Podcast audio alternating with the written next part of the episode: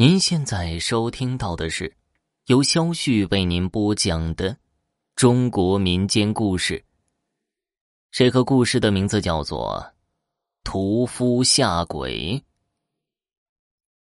东子每天晚上都是去盐店河进猪肉，骑着摩托车，半只猪就绑在他的车后面，基本上是隔一天进一回货。他说呀。那是零六年十二月的一天晚上，因为后天就要过小年了，他打算多进点猪肉回家。一百七十斤一半呢。就在他买好肉，骑着摩托车回家的路上，摩托车不知道怎么的就熄火了。东子停了下来，把火花塞弄了两下，车子好不容易启动了，但是。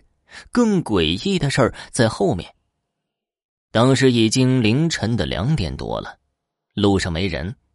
东子想车子启动后就快点走吧，但是当他骑上车后，才发现这车子有问题。东子把车调到三档，但是不知道车子怎么了，走得非常慢，快走不动了，就像是有人在后面用手扯住了。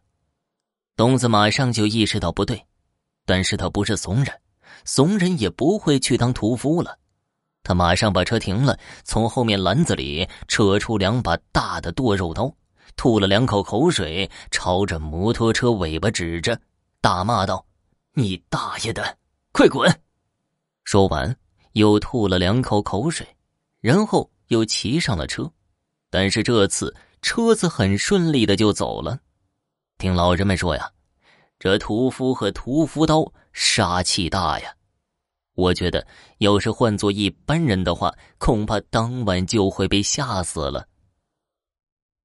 听众朋友，本集播讲完毕，感谢您的收听。